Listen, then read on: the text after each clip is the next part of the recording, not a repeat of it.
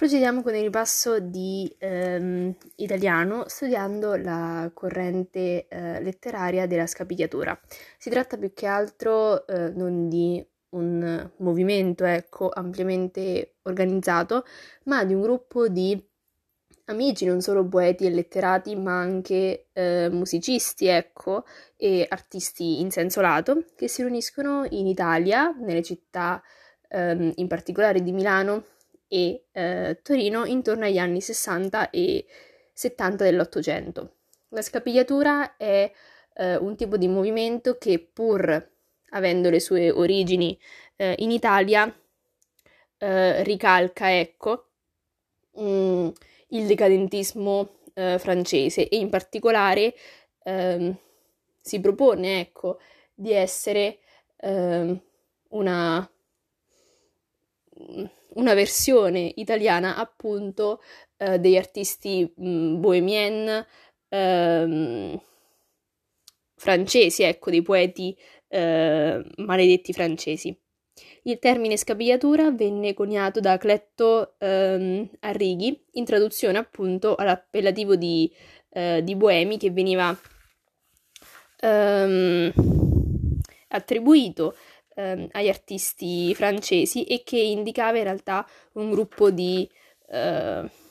di zingari, ecco, che vivevano nelle, nella periferia di, di Parigi, disprezzando la società fondata sul mercato e la produttività e appunto avevano uno stile di vita eh, seregolato, dissoluto e che eh, spesso conduceva loro eh, alla morte prematura, ecco, in giovane età, per l'abuso di alcol, droghe, eccetera, eccetera. I principali esponenti in Italia della scapigliatura sono Arrigo Boito, Iginio Uno Tarchetti e um, Emilio Praga. Le caratteristiche principali ecco, del movimento sono sicuramente un senso di scontettezza e eh, delusione verso la generazione di intellettuali eh, precedente,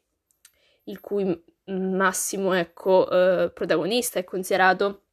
Alessandro Manzoni, ma un senso di delusione anche nei confronti eh, dello Stato ricordiamo siamo nel contesto dell'età eh, post-unitaria, ecco, quindi eh, di profonda crisi non solo identitaria ecco, del popolo italiano stesso, ma anche crisi eh, economica e, ehm, e, sociale. Oltre al fatto che eh, gli intellettuali e i poeti più nello specifico, all'interno di una società volta all'industrializzazione e al progresso, ehm, si sentono eh, emarginati, cioè hanno perso la re- l'aureola, non hanno più un ruolo eh, riconosciuto um, nella società e quindi ehm, ecco, reagiscono proprio con eh, gesti di eh, talvolta mh, mm, completa ehm,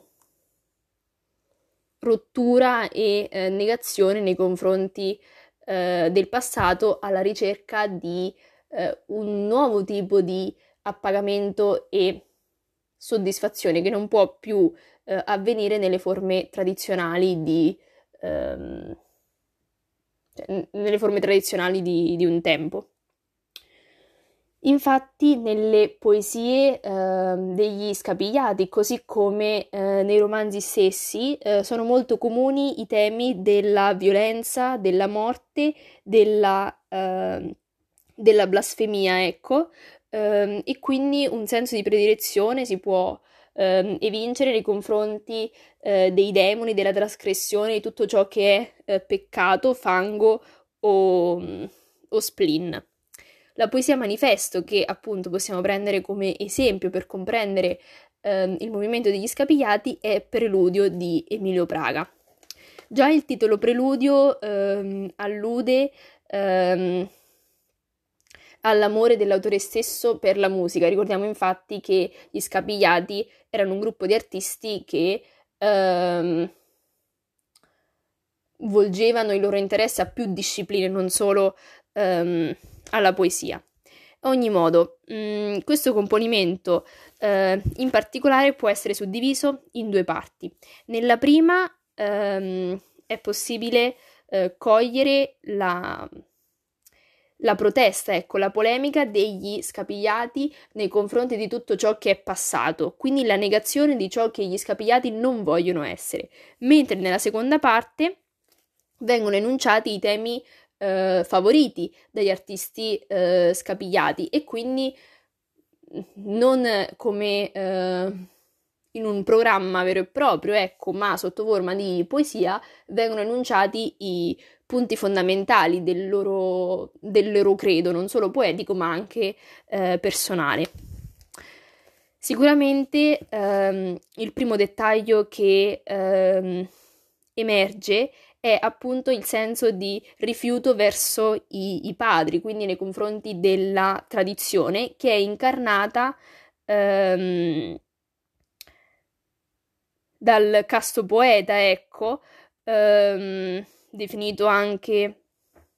come eh, un nome, entrambe eh, allusioni che si riferiscono a ehm, Alessandro Manzoni. Ecco, in realtà ehm, Emilio Praga è convinto che ehm, non è più possibile eh, la, mh, mm, la, devozione ecco, nei confronti di letterati come Manzoni e nei confronti quindi della cristianità eh, stessa perché Cristo è morto e questo è il momento invece degli ehm, anticristi, cioè è terminato il periodo ehm, in cui si poteva effettivamente credere nelle illusioni che venivano ehm, concesse eh, dalla fede perché è il momento questo di invece eh, abbandonarsi al, al, peccato, ecco, ehm, e mm, a una vita dissoluta. Allo stesso tempo, però, ehm, la poesia presenta un evidente dualismo, che è il titolo poi di un importante altro componimento eh, scapigliato di Arrigo Boito, perché se da una parte ehm, appunto leggiamo la bestemmia, ecco la necessità della ribellione, dall'altra Manzoni è comunque riconosciuto per il suo ruolo fondamentale all'interno della storia della letteratura italiana e anche ehm, la, la forte ecco, repulsione nei confronti della fede eh, nasconde una nostalgia eh, per dei, dei, valori e eh, per mh, mm, delle tradizioni che eh, al contrario darebbero conforto all'uomo. Viene presentata poi la, la seconda parte, ecco, in cui Praga si riferisce ehm, al lettore, ecco, eh, chiamandolo nemico perché eh, in realtà non lo può comprendere, non può eh, in nessun modo essergli, essergli vicino, ecco, eh, comunicandogli quelli che sono i temi appunto delle, delle canzoni degli scapigliati. Questi cantano appunto la noia, ricordiamo lo spleen di Baudelaire, ma anche il tema della noia eh, leopardiano che perde però di eh, profondità nelle poesie degli scapigliati, cioè eh, viene ostentato, ecco, viene eh, cantato, esaltato, ma eh, in realtà solo mh, mm, in superficie. Poi ancora vengono cantati i sette peccati che mi stanno, che mi stanno nel cuore, oppure eh, i, demi, i demoni, ecco, e la poesia si conclude con l'ammissione, ecco, che ehm, la loro canzone sia effettivamente povera, cioè non alta e raffinata come quella del, del passato, ma che comunque sia una poesia eh, vera perché rispecchia in realtà ciò che è, eh, ciò che è la realtà eh, della vita, cioè una realtà cruda, priva di maschere e effettivamente terribile.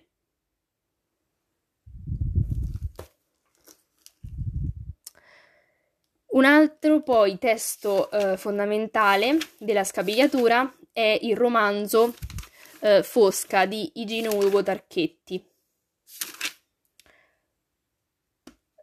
allora, il romanzo Fosca ehm, uscì nel 1869 e eh, racconta una storia mh, priva di una trama piuttosto complessa.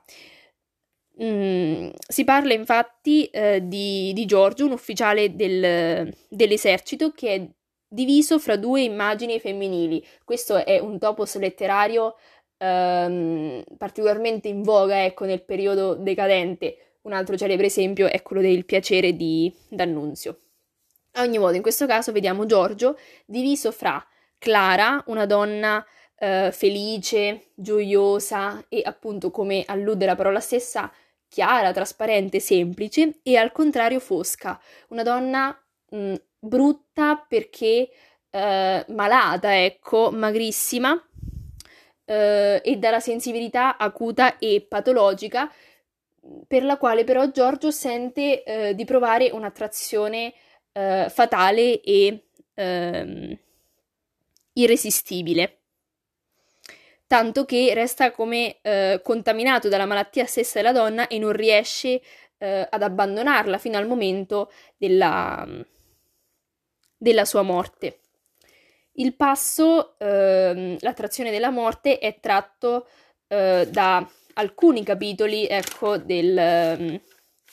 del, romanzo, a partire dal momento eh, centrale della storia in cui Giorgio incontra per la prima volta eh, Fosca, il cui nome appunto non l'ho detto, però indica qualcosa di, di cupo e, e, di scuro, e appunto ciò che, eh, ciò che descrive è la sua, la sua bruttezza, talmente eh, esasperata che era impossibile da, mh, mm, da esprimere eh, a parole. Infatti, già eh, nell'immagine, ecco, eh, del suo corpo magro e dei suoi lineamenti scavati che eh, appunto eh, fanno vedere tutte le ossa eh, dello scheletro, ancora di più eh, accentuate dalla sproporzione fra la grandezza della testa e il corpo minuto e i capelli eh, nerissimi, ecco, eh, davano un'idea di una donna eh, che potenzialmente poteva essere bella, ma che a causa di eh, una malattia che la, la condurrà alla morte, ecco, si è, eh, si è resa mh, mm, orribile. Allo stesso tempo, però, mh, mm, c'è un, un, alternarsi, ecco, fra uh, l'utilizzo di parole mh, mm, crude uh, nella descrizione dell'aspetto fisico della donna